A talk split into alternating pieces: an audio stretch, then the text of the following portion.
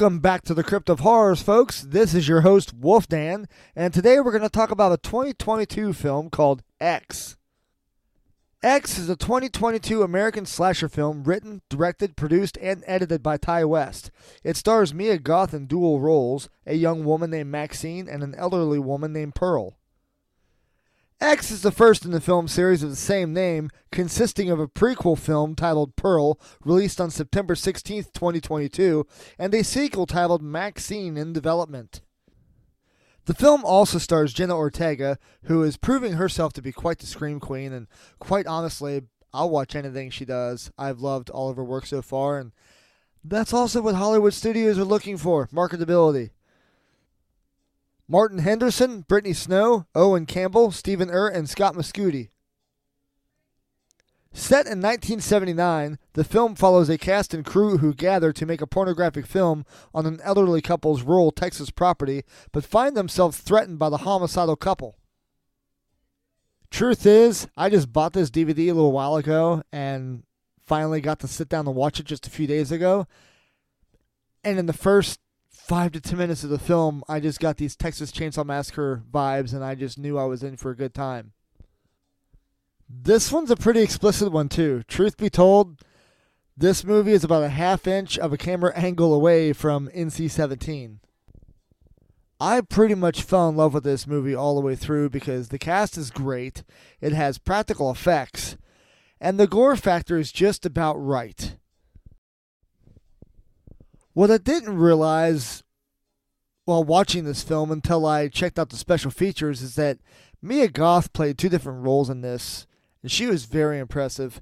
Uh, she played Pearl, the older woman in this movie. Uh, she's part of a relationship that the man feels like he can no longer perform, and she kind of feels deprived. But Mia Goth underwent extensive prosthetic makeup to play Pearl. The film is characterized as a contemporary take on Psycho Biddy. The film draws inspiration from horror exploitation and pornographic films and emphasizes the interplay between beauty, aging, and self worth. You can definitely tell the inspiration from 70s and 80s slasher films in this. Like I said, just a few minutes in, you get Texas Chainsaw Massacre vibes.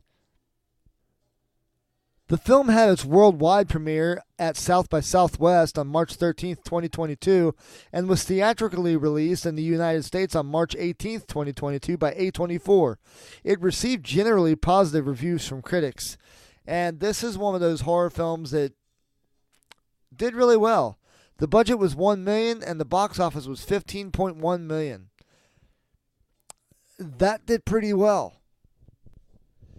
Director Ti West is really making a name for himself in the horror community with movies like The House of the Devil in 2009, The Innkeepers in 2011, The Sacrament 2013, Cabin Fever 2 in 2009, In a Valley of Violence in 2016, VHS in 2012, You're Next in 2011, The ABCs of Death in 2012, and The Roost in 2005. Mia Goth is known for her works in Infinity Pool, The House, Mayday, Emma, High Life, the remake of Suspiria, which I'm going to have to revisit because honestly, on my first watch, I wasn't a big fan. I love the original Suspiria. This one just didn't hold me, but I'm going to have to revisit it.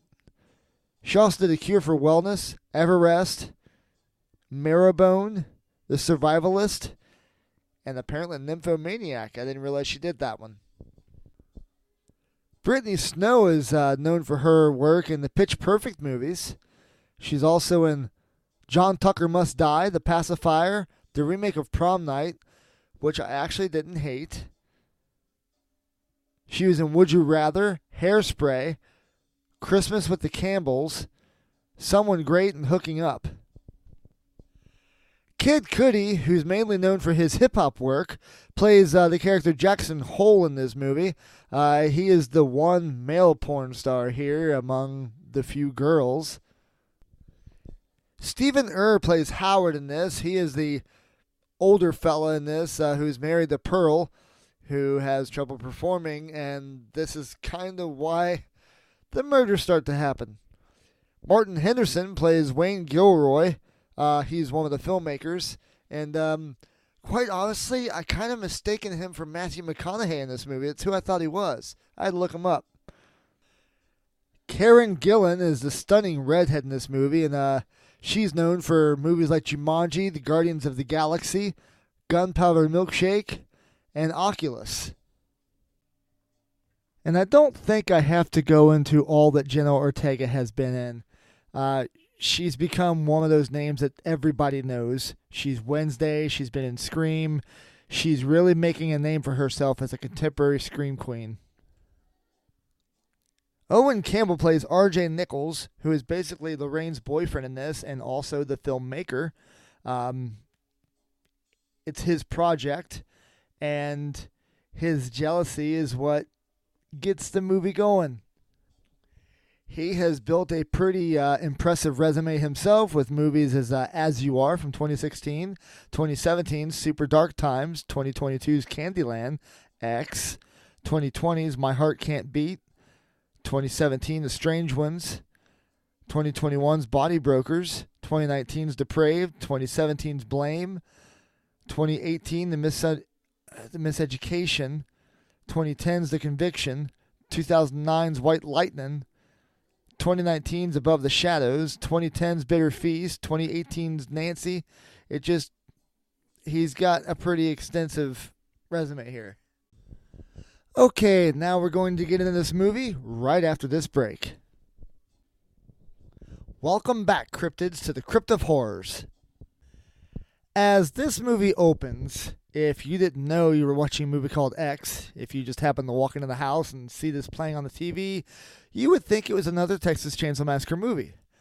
We open up to um, cop cars at a murder scene at a house that looks like it's from a Texas Chainsaw Massacre movie.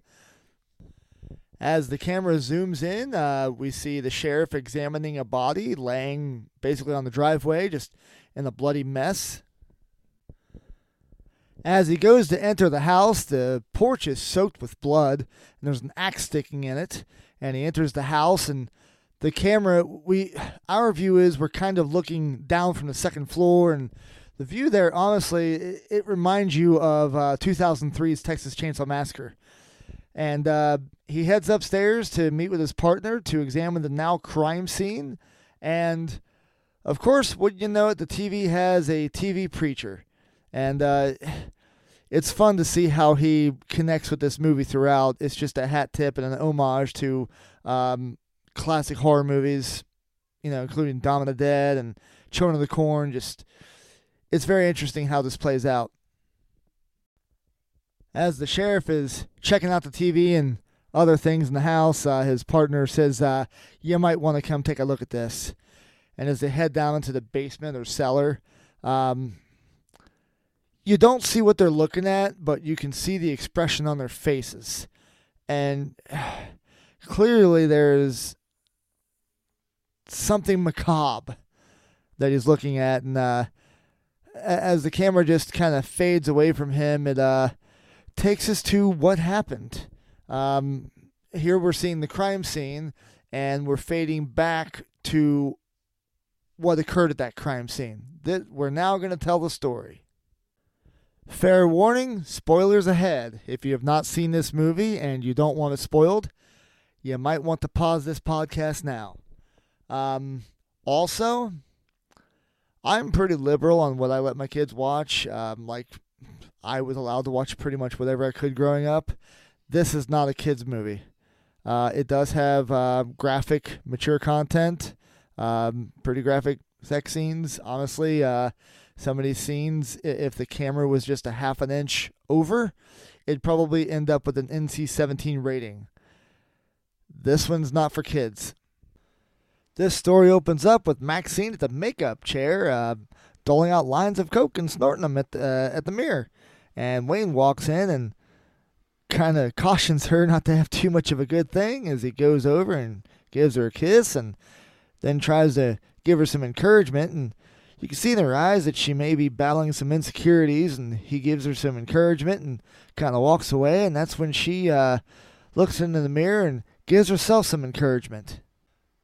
We then see them filing out one by one, luggage in hand, from what appears to be a club called the Bayou Burlesque, and they have a really lovely uh, graffiti painting on the side of their uh, wall there. Almost looks like a billboard as they head into the van, and we see that they are in Houston, Texas.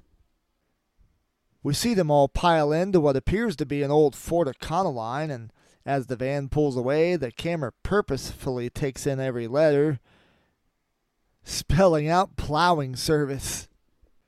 Judging by what the weather appears to be in this scene, I'm going to say I was just a mere few months old. As they're heading down the road, they're channel surfing and they come across the evangelist saying, America needs Jesus, which they don't keep that on very long. And we go to the inside of the van where you see them uh, passing out the script for the movie they're doing, The Farmer's Daughters. As they're looking over the script, Wayne is commenting on how good things this movie's going to do for them, and Bobby Lynn jokes about how the last movie was supposed to do good things for them, and she talks about how all she wants is a house and stuff, and uh, RJ is sitting in the back kind of giggling, and she's like, What? People pay good money to see what God gave me. All this time, uh, Lorraine's just kind of sitting in the back, quiet, like a church mouse, which is a nickname they end up giving her. To which Bobby Lynn asks Maxine what her American dream's going to be. They stop by a gas station to get some gas and some supplies, and while Wayne and Maxine are in the store getting some supplies, Jackson's filling the van up, and RJ is trying to get some shots to start the movie, and Bobby Lynn kind of gives RJ the tip that if he shoots it from a certain angle, it'll look like Jackson's filling it with something else. We go back in the store where uh, Wayne and Maxine are checking out, and they got a TV on the counter. And wouldn't you know it, that same preacher's on that TV preaching against sexual appetites. As they head outside, Wayne asks if uh, they got what they needed, to which RJ says sure did, to which Bobby Lynn says thanks to yours truly, as she walks up to Wayne and asks if he got her smokes. He grudgingly says yes, and she's like, I'm sorry, but if you want me to be having sex, I'm going to need some cigarettes. Then he asks how the script is, and she's like, Well, it's all right. Does it really matter? He says, Look, I don't want to be wearing a hard hat for a living, do you? She says, No, they all get back in the van, and as they start to pull off, uh, we go back in the store and start zooming in on the evangelist on the TV saying, God is a forgiving God, but every man has his limits, as you see the van pull away. As they're traveling down the road, they suddenly face some traffic stoppage. Uh, they're passing a field full of cattle, and apparently a truck got one real good. His headlights falling out with some looks like innards hanging off of it, and there's just gore everywhere. And you see a disemboweled cow as they're driving through the gore. And whether this is real or not, they did a darn good job on it. If it is makeup, that's you, you get a good sense of the gore of this movie. As they pass on, you see a guy shoveling the guts off the road and tossing them in the ditch. As they uh, pull into the home that they're going to be staying at, uh, he says, Here we are. To which uh, Bobby Lynn says, Thank goodness, I'm horny. Jackson says, You're always horny. She says, Not always, as we see them pull in. As they pull onto this property, you just see acres and acres of land, and then then suddenly you see this shed and this house. And you actually ask yourself, is this the same house from the Texas Chainsaw Massacre? According to an Entertainment Weekly article, no. We were trying to get Texas right, West says. Even as his production shifted hemispheres to beat the pandemic, they ended up in Wanganui, North Island, New Zealand, and then we found this house. And it was like, whoa, the exterior, we just lucked out. Were the Kiwi owners cannibals? I'm pretty sure they had just watched Emma. They were like, oh, Mia Goth's great. So this wasn't even filmed in Texas, it was filmed in New Zealand during the uh, pandemic. They were trying to beat it, but yeah, they just lucked out on finding this property. Of course, uh, kudos to the uh, location scouter on that.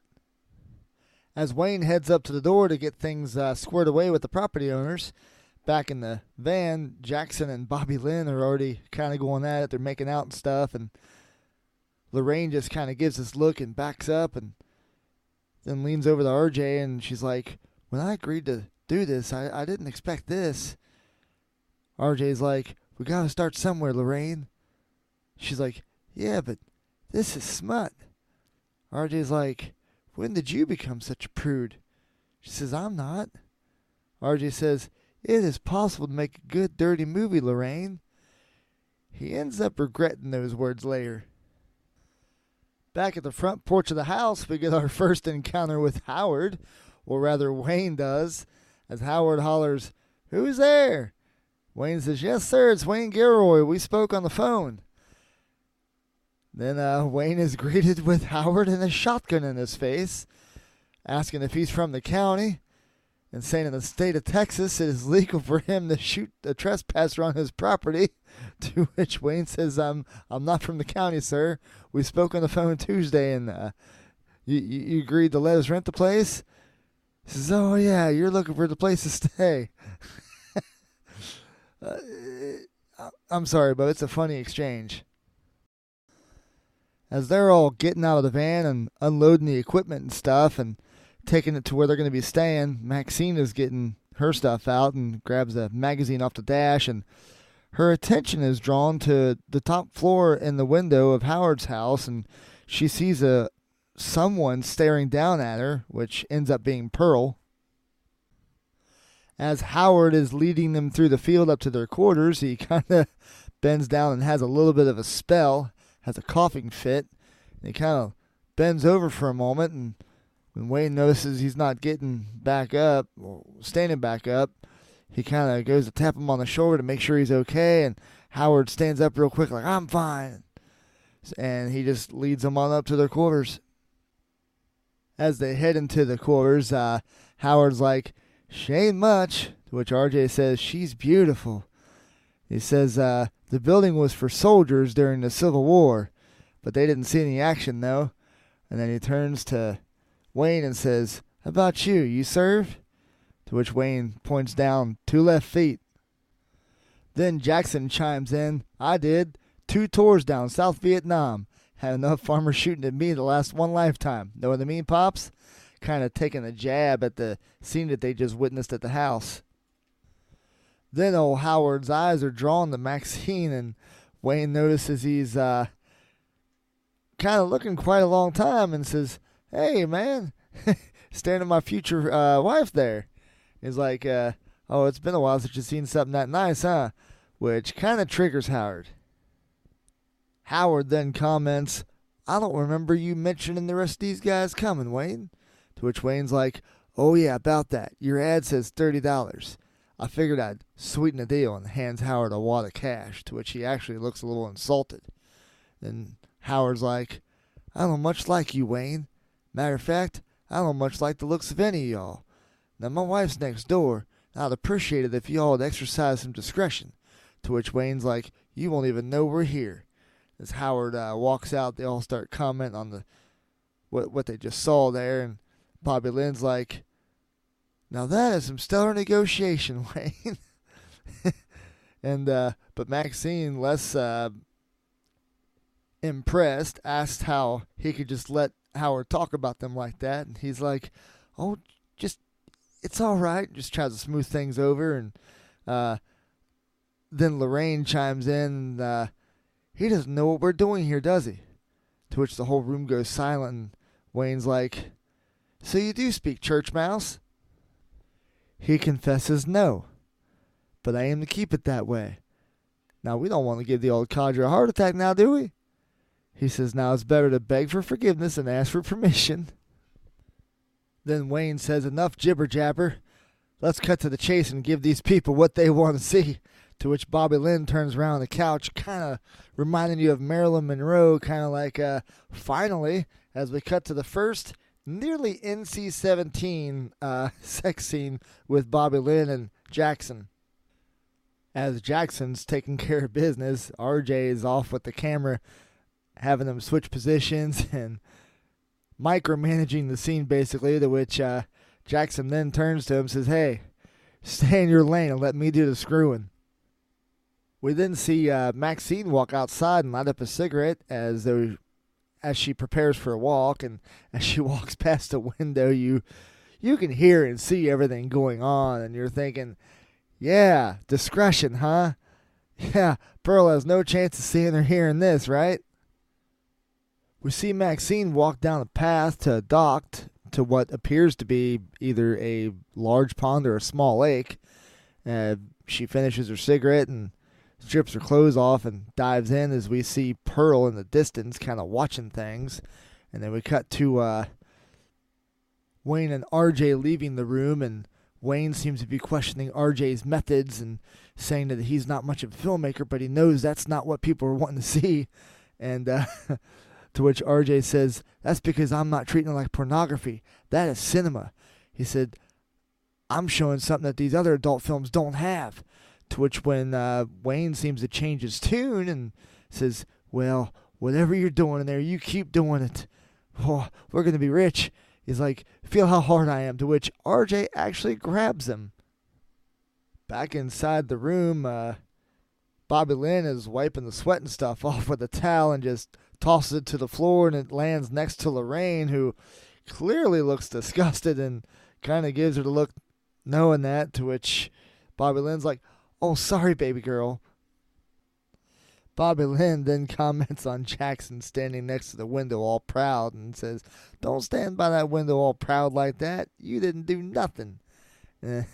He says, I was born for this line of work. He, she says, You didn't do nothing. It's called acting. He said, You good, but you ain't that good. To which she starts making the noises all over again, to which he starts to look a little disappointed. Then Bobby Lynn says, Oh, don't look so glum. You did just fine. Then he sits on the bed and says, I think I love you. To which she says, Oh, bless your heart, and gives him a hit of the cigarette. We then cut back to Maxine uh, floating in the water, and she is completely spread eagle, but you can't see anything because the camera's up too high. And uh, she's just laying there like there ain't nothing in the world wrong, and just enjoying the sunshine and everything. And then all of a sudden we pan over and see uh, it's either an alligator or a crocodile. I'm going to be honest, I have a hard time telling the difference between the two. I, I think a crocodile snout's a little bit more squared, but I really can't tell in this thing. But it's one of the two. Either way, not something you want to encounter. I think crocodiles are also a little bit bigger, so this might be a crocodile. But I digress. Just showing my a little bit of my ignorance there. But um, then we cut back from that creature to Maxine laying in the water again, and all of a sudden you hear a bird call, to which she looks up and sees him flying around, and she decides to start swimming back to the dock. And you're just like facing down from really high up in the air, and you can see her swimming toward the dock, and all of a sudden you see the crocodile or alligator swimming behind her, and it just takes you back to the 80s where like you're you're like oh crap you know, and you see her swimming in the dock, and you're in your mind, you're, you're thinking, well, even back to the 70s with Jaws, you're like, swim faster, swim faster. And she somehow don't even register that there's anything behind her. And you just see this thing actually swimming closer to her. She gets to the dock, not a care in the world. And you're thinking, get out of the water, get out of the water. And she finally does at just the nick of time. Uh, you don't see how close the crocodile gets to her, but you know it has to be close. You would think that she could like feel his breath on her, how close, but she gets out of the water in time. As Maxine is getting out of the water, we're cutting back to the farm where they're filming the greeting scenes of Farmer's Daughter, where Bobby Lynn invites Jackson Hole into the home for some orange juice what the audience is seeing here just screams 70s porn. Like the camera they used even has the imperfections in the screen as far as like little black dust particles or whatever, you know, in the screen that just kind of has this old look to it. And the bad porn acting. As Bobby Lynn invites Jackson in, we cut back to Maxine, who's walking back up the path toward the house and sees Pearl kind of standing by the her house kind of staring down at what's going on, and she waves at her. It's just so interesting how they did this because Mia Goth is playing Maxine and Pearl. Then Pearl turns and heads back into the house, and Maxine decides to walk up and call out to Pearl, not by name, but um, just say hello. And then she walks into the house and starts kind of uh, checking things out and looking around and trying to find her. And as she's in the dining room, she gets startled by Pearl walking in, and then we cut to uh, where they're filming The Farmer's Daughters, and Bobby Lynn is pouring Jackson a glass of lemonade. I made a mistake in calling it orange juice. She's pouring him a glass of lemonade. As we see this cheesy porn scene unfold, um, yeah, Bobby Lynn's acting really flirty with Jackson, of course, as Jackson takes a drink of the lemonade and says, It's got a good taste. Great dialogue, but it's supposed to be like that, so it, it, it gets a pass. And then we cut back to uh, Maxine and Pearl um, having lemonade of their own. Truth is, this scene actually seems more awkward and disturbing than the porn scene. Um, you see Maxine kind of downing the lemonade as if though she's just trying to get done with it and split. But you, as the viewer, who have probably seen many horror movies and have seen the Texas Chainsaw Massacre movies, including the remake, are watching this like, but is it drugged? As Maxine finishes the lemonade, she says she should get back so her boyfriend doesn't worry. And then we cut back to where they're actually filming the farmer's daughters. As Bobby Lynn is really teasing Jackson, saying, Come with me before daddy gets home in his ear. And then we cut back to Maxine and Pearl walking down the hall of the house. And they really do some movie magic here because again, Mia Goth is playing both parts, and you see them both in the same scene. It's just it's movie magic, and um, you see Pearl kind of walk up to a picture in the house. It's an older picture of her and her husband back at the First World War, um, and she's reminiscing of being young. And then she kind of turns back and admires Maxine's beauty and kind of persuades her back to a mirror, kind of shows herself. And then as Maxine's kind of distracted, Pearl reaches out to touch her. You can see the discomfort in Maxine's face. This is happening while we're also cutting back to Bobby Lynn flirting hardcore with Jackson, uh, taking his hand and putting it on her breast and saying what her daddy would do if he found them both. And then we cut back to Maxine asking Pearl what she's doing. And then we see Howard pull in and Pearl says she should go and how this will be their little secret. So Maxine heads outside the house and kind of around the corner watching Howard make sure making sure he doesn't see her as she makes her exit. And as she sees him go through the front door, she then runs down to the home where the rest of the party's staying. As she's running down to the guest house, we get a jump scare as she runs into Wayne, who asks her where she's been. So panicked, she heads back into the house and goes to the uh, bathroom and gets her fix and looks in the mirror and tells herself, I will not accept the life I do not deserve. We then cut back to Howard, who is uh, taking stuff off his belt and all that and kind of looking around the house. And he walks into the dining room and notices a glass on the table and knows that something's off we definitely get the sense here that Pearl is in a controlling relationship. Maxine comes out the bathroom where Wayne greets her and they kiss passionately and he's like, "Are you ready?" as they head to the barn and set up the scene where she's going to be milking a cow. Bobby Lynn now operates the clapperboard as she says, Farmer's daughter, take one, as we see Jackson walk up to uh, Maxine and say I was told I could find the farmer out here? And she says, You must have been talking to my sister. He says, Sister? He said, She didn't mention you. And she says, I'm not surprised. I'm younger. Get all the attention. She's jealous. He mentions that he was hoping the farmer could get him a ride back to town before it gets dark. As Maxine teasingly sets the milk pail down, she says we shouldn't disturb him. He gets angry. We wouldn't like him when he's angry. And then she said she looks back provocatively and says, "I could give you a ride." It's not exactly the ride he's asking for, but he doesn't turn it down. But before that, we cut back to Howard's house where Pearl is up in her room and at the makeup chair. And th- this is one of the parts of the movie where it really kind of hits you. You know, it, it makes you think about getting older and she's trying to doll herself up and make herself pretty. She's haunted by chasing youth. We then cut back to the guest house where they're filming another scene for the movie. And Maxine is giving Jackson the ride of his life. Like, literally, she is totally into it.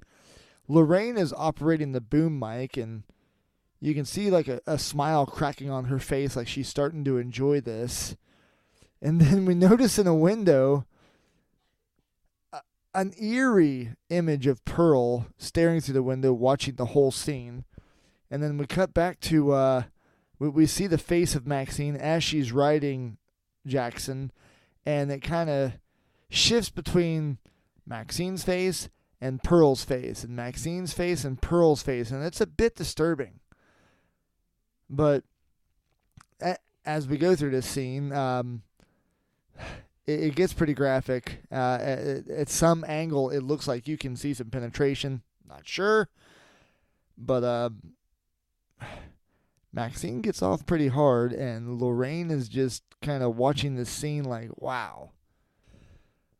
We next see an actually painful part of this movie is uh, Pearl heads back to the house and tries to flirt with Howard and tries to get him in the mood and he he explains how we talked about this and how she knows he can't perform and she just wants to feel loved and he can't.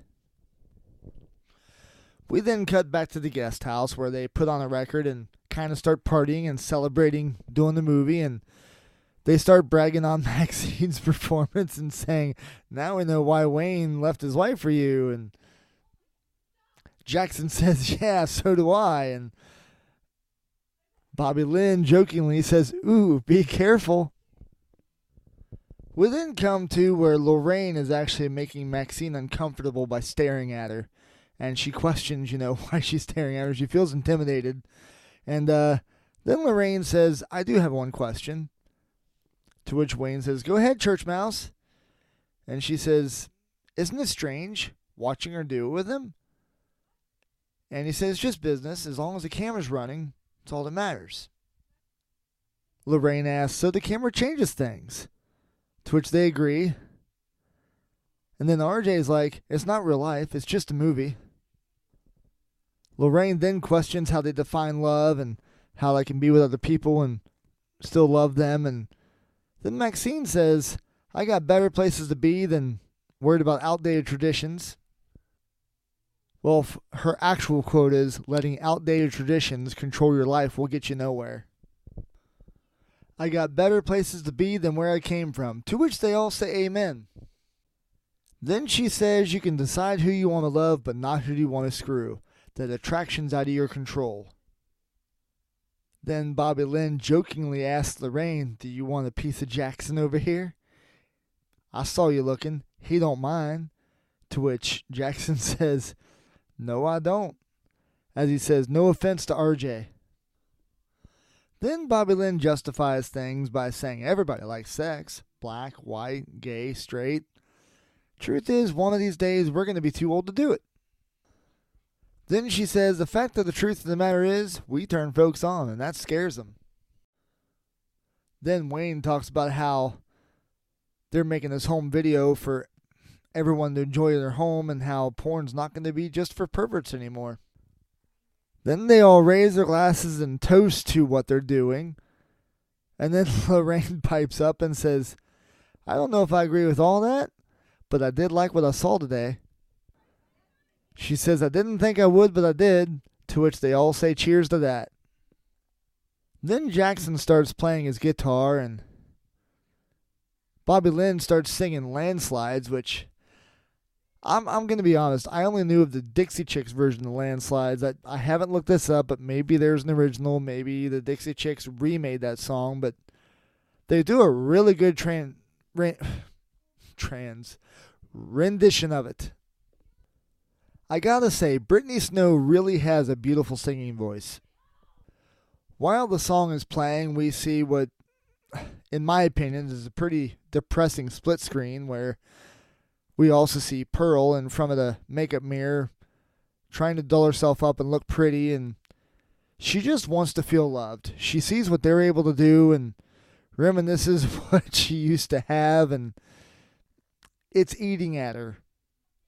As the song ends, we come to a scene that actually kind of, in a way, cracks me up, but I also understand. As the song ends, Lorraine gets everyone's attention by uh, saying, I want to do a scene in the movie. They all kind of look at her like, What? And then RJ looks at her like, What? She's like, I want to be in the movie. He's like, No. She says, Well, why not? He says, Because no. And then he asks, Did you all put her up to this? He's clearly jealous, and quite honestly, I don't blame him. Jenna could be my daughter, but she is beautiful. I don't blame him for his jealousy. She says she's been thinking about it all day, and then he she kind of throws his word, RJ's words back in his face by saying, uh, "If we really are making a good dirty movie, I don't want to just be carrying the equipment." She says, "I want to be in it." To which RJ says, "Well, you can't." She says, "Says who?" He says, "My film, Lorraine." RJ tries to make excuses why she can't do it by saying that they've already shot half the film and they can't make changes halfway through. And Lorraine says, Why? She uses Psycho as an example and says, You love that movie. He says, Well, Psycho was a horror movie, and that story was a, a MacGuffin, and I'm not making that kind of movie. Then she loses some innocence and says, No one is coming to see this movie for the plot and tells him what they're coming to see it for. Which kind of embarrasses him, and she's just like, Well, it's the truth. Let's just give the people what they're paying for. To which RJ says, I'm making something better than that. And then Lorraine throws words that he said earlier back in his face and says, When did you become such a prude? To which Wayne decides to diffuse the conversation to try to avoid anyone getting hurt. He points out that he's the executive producer, so he has say in it, and asks RJ to step outside before something said that they might regret. As they get outside and Wayne shuts the door, RJ immediately gets defensive and says, You gotta back me up in there, Wayne. Things are about to get out of control and they're awfully close. Wayne tries to reason with him, saying, Hey, what is it they say? Life imitates art? Jay says it's the other way around, and then Wayne says it don't matter, but you need to listen. Because you ain't been 42 and I have been 23. Wayne says, Let me tell you something about young women. If she's serious, and I suspect she is, well, she's going to do it whether you like it or not. And if you try to stop her, not only is she going to do it, but she's going to do it with God knows how many people and how many other films. And nobody wants that. Now, the way I see it, you only got one option. To which RJ says, What? Letting her get balled by some man whore? To which Wayne says, Jackson's a professional. He can't he ain't got no diseases or nothing. Then RJ defensively says, You just want more sex in the movie. To which Wayne says, They mean she wants it, you heard her. Then Wayne says, Heck, if she does great, maybe she gets famous, maybe she takes you with her. Then RJ comes close to stepping out of bounds. He said, No, Wayne, you don't get it. Lorraine is not like the others in there. She is a nice girl. Then Wayne, of course, steps in his face and says, I beg your pardon. RJ backs off and says, Now, I didn't mean it like that. Then Wayne counters with, I hate to be the one to tell you this, but ain't none of them nice girls.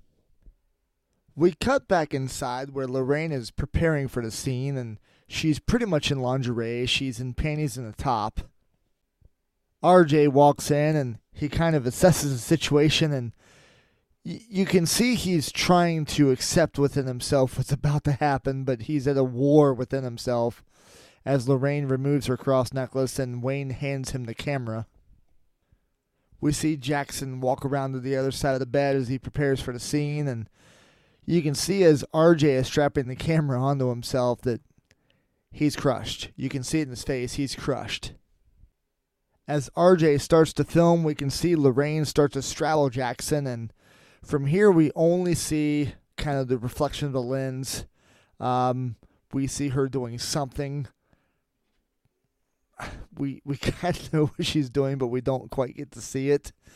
And for any of you who are hoping to see a naked Jenna Ortega, sorry, but it doesn't happen which is kind of amusing because she's like the one actress in this movie that doesn't get nude and I just want to say right here if you're an actress who's comfortable with getting nude for movies, props to you. But if you're also an actress who isn't comfortable getting nude for movies, props to you. You shouldn't have to feel pressured either way to make a good movie. We then have a few cutscenes here. We see Pearl, who is laying awake frustrated. We cut to the moon. We cut to the outside of the guest house. And then we cut back to the inside where we see Wayne and Maxine in bed. We see Bobby Lynn and Jackson in bed. And then we see RJ just showering and just hating life while Lorraine is lying in bed alone. RJ is showering like he's trying to wash away his sins and he begins to sob in the shower, and you kind of get the feeling that, yes, he's broken, but you also kind of get the feeling that Lorraine must have really enjoyed the experience. We get more confirmation of this as he gets out of the shower, gets dressed, and grabs the car keys off the table there and takes off with the car. Real quick, I just want to mention um, while editing here, I, I, can tell that you could probably hear animal noises in the background, whether it be a dog barking or a cat meowing. I love animals. We have animals in our house. I don't have a soundproof studio where I'm recording. I record in our bedroom, and the cats come in and eat, and the dog is out barking. So you may hear some animal noises. I apologize. I try to keep this clean as possible, but it is what it is. And before we continue, we're going to take a quick break.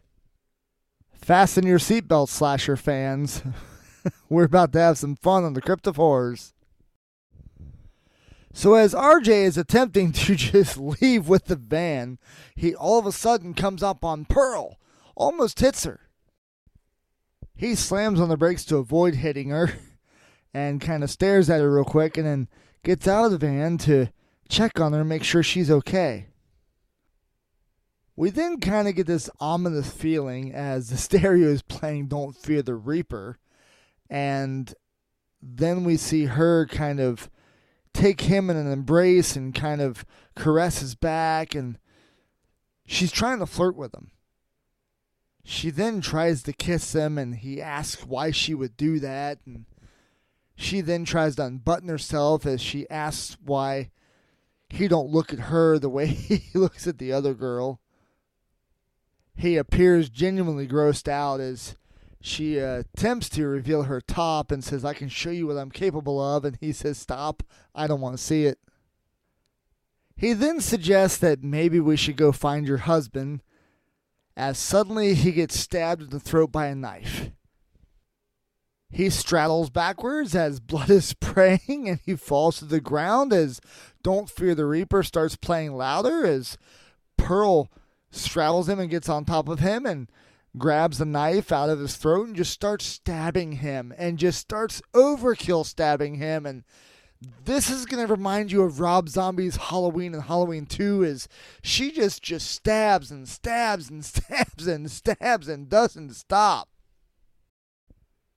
This is also the first kill of the movie and the first peek we get at how over the top this movie's going to be. We then see Pearl kind of looking at herself, showered in blood, and there's apparently music playing in their own head that's different from what's playing in the vans. That's what you start to hear, and as she's kind of just looking at the blood on her and kind of doing a dance around, and then then all of a sudden we hear "Don't Fear the Reaper" coming back on the radio as she reaches in the van and turns the key off. We then cut back to the guest house where Lorraine in bed is rolling over and goes to put her arm around RJ, who isn't there, and notices he's missing. And just from my personal perspective, this is just how the way I am. Um, even if you rip my heart out like that, I'd still be in the bed hoping you feel guilty about what you just did. But RJ's not there, and she notices he's not there. She then raises up in bed, and then we see her leaving the room and heading downstairs, checking out the house, trying to see where he is. And then she goes towards the front door and opens it and looks out. And then all of a sudden, we see Wayne's hand come over her shoulder and grab her and scares the life out of her. She obviously swings back in a defensive motion. He says, Whoa, church mouse. And she says, I'm looking for RJ. You don't think he left me, did you? Do you? He's like, Well, the van's still here. He says, Hey, it's not like your dog ran off. And she says, You don't think I hurt him, did you? What you see here, she genuinely didn't want to hurt him, but at the same time, it's like, you know you broke his heart. You know you ripped it out. While he may be used to filming scenes like this and filming adult films and filming other people being not monogamous with their partners in other scenes. It's a little different when his girlfriend is part of it. Wayne tries to calm her down and encourage her by saying, You didn't do nothing wrong. He'll get over it. He just needs to toughen up, is all. Says, I'll talk to him in the morning. To which she says, Can you help me find him, please? He kind of sighs, being in nothing but his underwear and not wanting to get in the middle of their stuff. He grudgingly agrees to help her out, but says, I ain't getting in the middle of this crap. Spoiler alert, while it's taking a while to get to the first death scene, from here on out it's boom, boom, boom. As Wayne heads out to the barn to look, uh, Lorraine kind of heads toward the house direction, and then she notices Howard standing out on the porch, and she realizes she's caught. And she's like, I'm sorry, I'm looking for my boyfriend. And then Howard's like, Have you seen my wife? And then we cut to the barn where uh, Wayne is kind of giving RJ, who is not there, a couple simple tips. Is like two keys to keeping a healthy relationship. Always keep her in your sight and never mention her weight. He says, How do you think I've been surrounded by beautiful women my whole life? There's an art to it.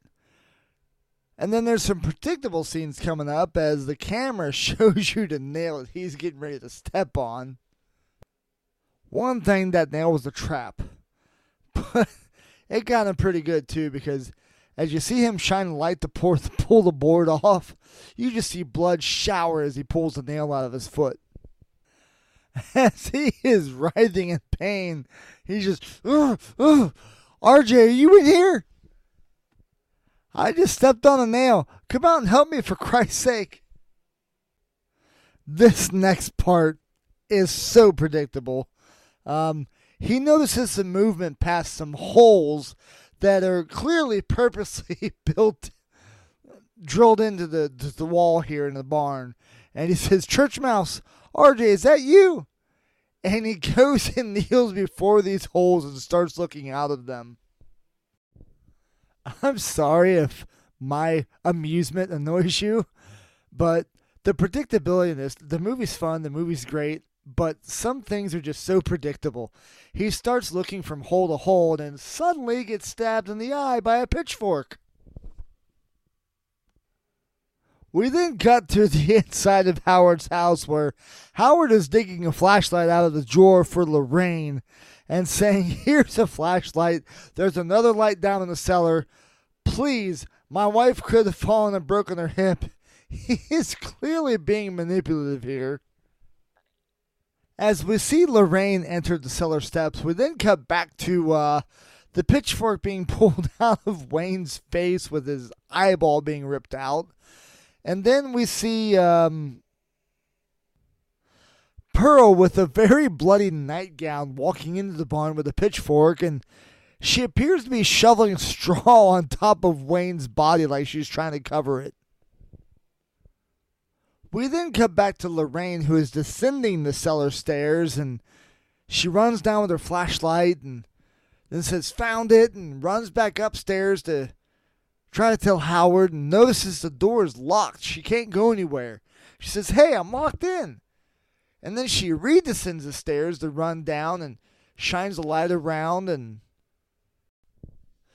then you, as the audience, get to see this horrific scene just before Lorraine turns around and sees it herself of RJ strung up, completely naked, and just horrific looking. If they did makeup on this, they did a great job. If it's a prop, it's a great job. And then we see her shining a light and seeing all this, and we see the look of genuine horror on her face as she just screams. We then cut back to the guest house where Bobby Lynn is cuddling Jackson in bed. Jackson rises up, feeling something is off.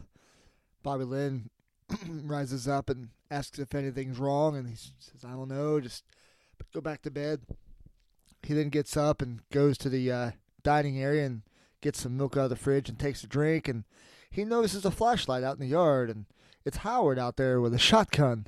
And uh, Jackson asks him if anything's wrong. He's like, It's my wife. She's gone missing. He's like, That's a lot of firepower to look for a wife.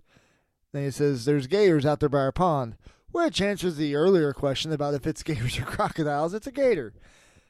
But um, then Jackson asked if he could use some help. This is a bad idea.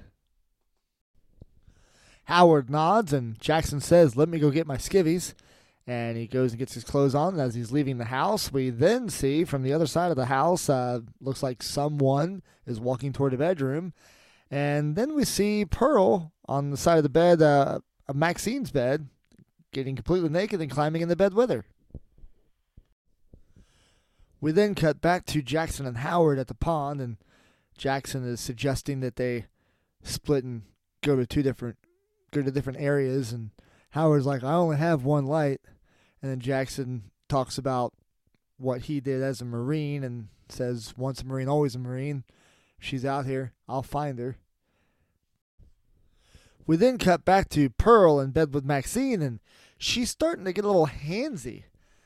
Um, starts caressing her and moving her mouth across her body and stuff. And it's really impressive because if you think about it, Mia Goth is playing both characters and how they did this I don't know, but Mac Pearl's getting fresh with Maxine, and then we cut back to uh, Jackson uh, scanning areas in the in the pond.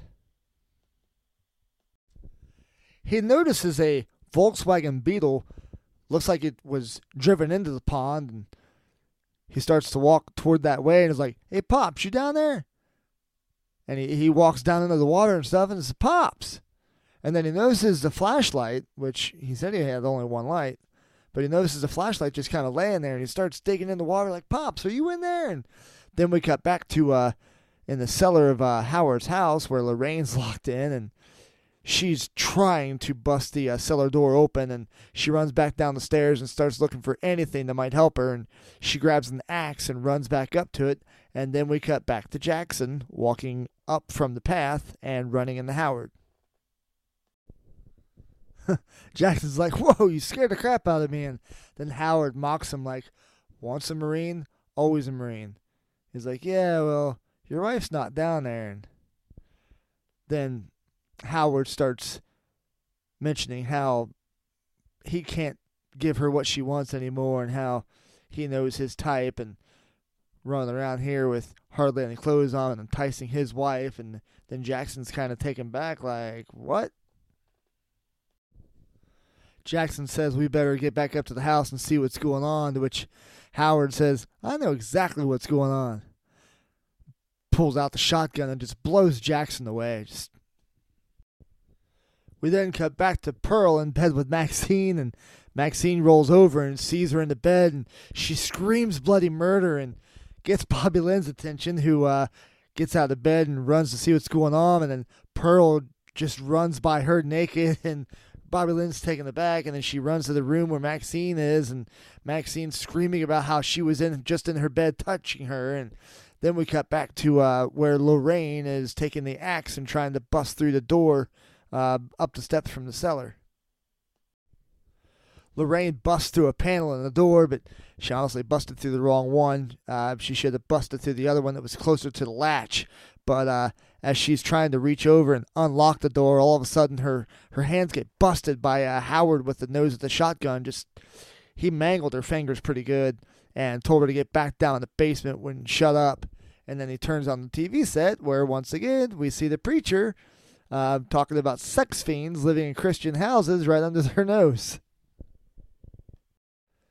Bobby Lynn goes out to try to find Pearl to try to help her and then sees her down at the dock of the pond, goes down there and tries to persuade her to come back and um, says that she understands forgetfulness and that she was thinking about being a nurse. And then all of a sudden, Pearl just slaps her. Real rude like. And Bobby Lynn's like, What was that for? And then Pearl accuses her of flaunting her stuff around. And uh, then uh, Bobby Lynn's like, Look, I'm sorry if you didn't live the life that you wanted to. And then she tells her to get out of her way, and then she tries to shove herself through. Pearl just shoves her into the pond, and then you see this Lake Placid type alligator just jump out of the pond, and that's the end of Bobby Lynn. Howard comes down there, and he's like, Was that the one? Pearl's like, You know, I don't like blondes. Then we see Maxine scrubbing herself like she's trying to get the plague off of her after, you know what it'd be like. Then uh, she starts uh, looking for Lorraine and RJ, and then she hears something outside, notices uh, Howard and Pearl coming up to the guest house, and she just dips. She gets out, and then all of a sudden you see Howard come in, shotgun raised, just kind of looking around, and he starts looking through the house, and he's like, Well, the house is empty. What about that Wayne fella? And Pearl says, He's out in the barn, stuffed like the pig he was. Then Howard says that's three down, and Pearl says four. And Howard's like, Well, I got one over at the house for you. Pearl says, I don't want her. She's something different. She's special. Pearl says she's tired of never getting what she wants, and Howard says, You know I want to give it to you, Pearl, but I'm tired too. And Pearl says, Tell me I'm special. And Howard says, You know you are. I've felt that way since the first moment we met. Pearl just feels unloved and unwanted, and I get it.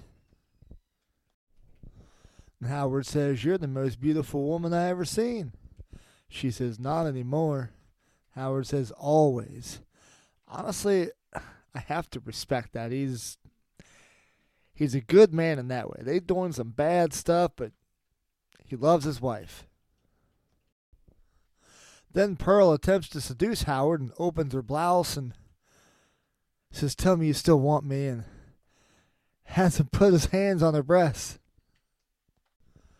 Then her top comes down, and Howard just looks at her and says, uh, But what if my heart can't take it? And Pearl says, It can. So Pearl gets her way as Howard attempts to give her what he can, and as they're doing it on the bed, the, the camera pans below, and we see Maxine is right under the bed they're having sex on. This is hilarious. This next scene is actually kind of disturbing. my my wife has a saying uh, whenever old people start talking sex stuff, she's like, "Ew, old people sex." And well, this is next level. Poor Maxine is under the bed as Howard is giving her what he can. And ah, if you've ever seen the movie Nothing But Trouble with uh, John Candy and Dan Aykroyd, and I believe Demi Moore's in that too, but um, you, you got the two twin boys in there that are kind of mutants. That's kind of what this gives me vibes of is those two mutants doing it. It's it's it's hideous. As Howard and Pearl are going at it, Maxine is under the bed trying to, as quietly as possible, sneak out of there and somehow without vomiting. Uh, but she manages to slip out. She quietly slips out of the room, and you see her run up to the van, and then she hears screaming coming from inside Howard's house, which we know is Lorraine. And uh, she also sees what's left of RJ laying in front of the van. So she reaches inside the van in the glove compartment, grabs the gun, and heads into Howard's. As Maxine walks into the house to see where the screaming coming from, all of a sudden Lorraine just kind of bum rushes the door and like, let me out of here, and screaming. And Maxine says, keep your voice down as she works to undo the latch. Lorraine says she needs to get out of here, and these people are crazy, and she needs to get out before they kill her too. And Maxine says we need to find the keys to the truck, and Lorraine just kind of ignores that and says, I never should have listened to you. Maxine says we need to stick together, and Lorraine just screams, I hate you. I hate you all so much. And you can also see in her face that she's feeling the guilt of what she did. This is actually the part that really shocked me when I, I, first watched this movie. I wasn't expecting this to come up. A lot of the stuff in the movie is kind of predictable, but this I didn't expect. is uh, Lorraine is running out of the house trying to get out, and all of a sudden you hear a blast as for, as Howard blows her away. Then he says, "I told her to stay in the basement." And then Pearl says, uh, "That's all right. We don't need her anymore. We got each other." And Howard says, Help me drag the body in the house. If she's inside, that's self defense. That's the law. These folks are crazy. While Howard is reasoning with Pearl on how they're going to dispose of the bodies and not get caught, Maxine is fearfully standing inside the house, waiting for her opportunity to flee. As Howard drags uh, Lorraine inside, you, you get a really good shot of her face is blown half off all Howard can say is she's heavier than she looks. But the makeup job they did on her, wow. Maybe I'm just twisted or demented, but some macabre things just make me laugh like this. it's kind of karma, too. As Howard's dragging the body in, all of a sudden, uh, you know how in death certain muscles just make movements even though the body's dead? Well, she kind of gurgles or something, and it apparently scares Howard into a heart attack as he just slams up against the wall and just drops in cardiac arrest. As Pearl is kneeling down to try to help Howard, uh, Maxine decides it's a good time to come out of hiding and uh, asks where the keys are for the truck. And Pearl thinks she could just ask for help for Howard. Maxine's like, I don't care. Where's the keys to the truck? And she says they're in the kitchen and she goes to get the keys. We also cut over to the preacher on the TV who's talking about the crossroads of salvation, and it kind of goes along with what's going on in this scene. Maxine tells Pearl she's going to rot for what she's done, and then Pearl gets all defensive and says, For what I've done, I seen what you did in the barn, you filthy whore. And all this time, uh, the TV preacher's going on and stuff, and this also is a great demonstration of what brainwashing can do. I'm going to take this opportunity to preach a little bit. Don't worry, not going in any sermon or opening the Bible or anything like that. I'm just going to say this. Okay. I'm spiritual or religious myself, but it if you go to a church or anything like that, if you're part of any kind of religious group that tries to brainwash you and teach you that it's okay to, you know, be violent towards sinners, air quotes, you need to find a different place to go. You can be whatever religion you want, believe what you want, but it, if your faith is condoning you to hurt others for that faith, there's something wrong. You need to re examine that faith. Now, I think that's what Ti West is attempting to explain with cinematic art here by using this TV preacher and how his messages affect these people and how they thought that they had the right to take the lives of sinners, air quotes. Um, they just think they're in the right. No matter how much evil they do, they think they're in the right. I mean, look at cults like David Koresh, and there's cults out there now that it's just crazy. Folks, think for yourselves. have your faith, but think for yourselves. And if your faith is teaching you to hurt people, rethink it. And then Pearl looks at Maxine and says, uh, You're just like me. You're going to end up just like I am. And Maxine says, I am nothing like you. You're a kidnapping, murdering, sex fiend, and I'm a star. And it sounds like Maxine and the TV preacher saying the same thing at the same time, but Maxine's saying, I will not accept a life I do not deserve. Maxine screams at Pearl to stop staring at her. She raises the revolver and goes to shoot her. She pulls the trigger, and guess what? Th- this is what I don't get. Someone carrying a gun in their in their vehicle with no ammo. What? Why do you even have it? That's I don't even understand these laws that say uh, you can have the gun in the glove box and the ammo in the trunk or whatever. What good does that do if someone tries to carjack you?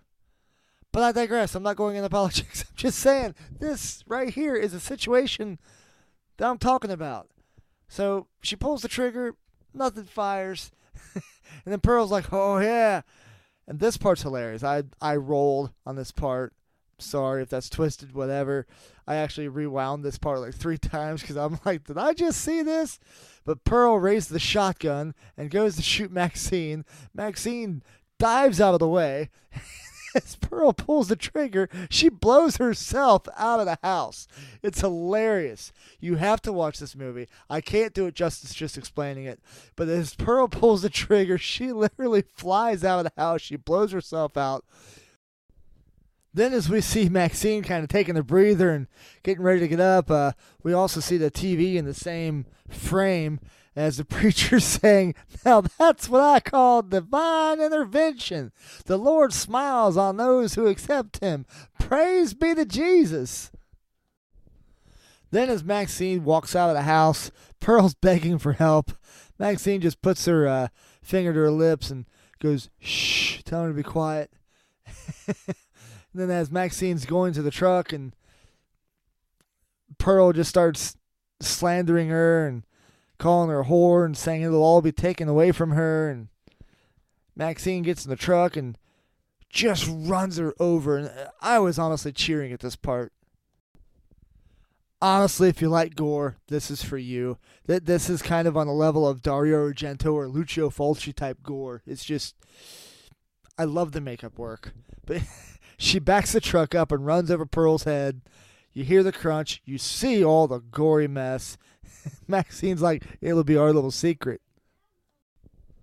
She then runs over her head forward, and you see part of her head just kind of fall off. It just separates. It just, ah, and then the truck drives off. Then we uh, cut to the inside of the truck and see see Maxine driving off, and she says, "Divine intervention."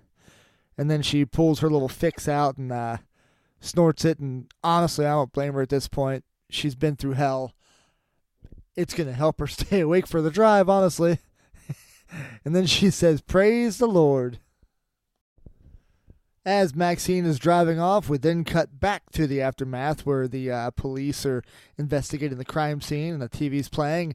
And then everything comes full circle as the preacher is talking about his daughter who is taken away by sin, and he pulls a cover off a picture of Maxine. Yes, I, I told you how this would play out earlier on. Maxine is a preacher's daughter who rebelled like crazy. One cop says, What do you reckon happened here, Sheriff? He says, How the hell should I know? And then another cop, uh, brings up the video camera and says, Look at this, boss. I found this. He's like, What do you reckon's on here? and he says, Well, by the looks of it, one really messed up horror picture. And then we cut to the title of X. I'm just going to say this was a really fun movie to watch. Um, I am going to seek out Pearl, check it out. I'm looking forward to Maxine when it comes out just a fun movie to watch. I recommend you track it down. I bought it at Walmart for like five bucks, I believe, out of the, out of the bin. But find it, buy it, eBay, Amazon, whatever you got to do. Um, it's a fun movie. Also, if you buy the movie, uh, you'll see in the special features there's a making of featurette where it it shows what Mia went through to transform into Pearl, and it's just it's awesome. Um, there's also the actual movie that they were filming, uh, The Farmer's Daughters. It, it it's funny though because I, I watched that segment of the movie. It didn't have any of the sex in it. It, it was just the storyline, but it's still great. Still recommend getting the movie. Hope you enjoyed the show. And I now have a new computer. I have been working on this show for a couple weeks now because uh, working with uh, the Chromebook, that just it was terrible to edit with. It's just slow. Uh, I now have a MacBook Pro. It's not a new computer, but it's new to me, and it appears to be working very smoothly. So I'm hoping to pump out more content more regularly now, and I hope you enjoy what I'm putting out um, please uh, reach out to me, uh, Facebook Messenger at Wolfdan or Instagram at Wolfdan1978. Um, I'm also on Twitter, but um, please reach out or email me at monstersquadforever at yahoo.com. But I uh, hope you enjoyed The Crypt of Horrors and X. Correction, on Instagram that is Wolfdan78.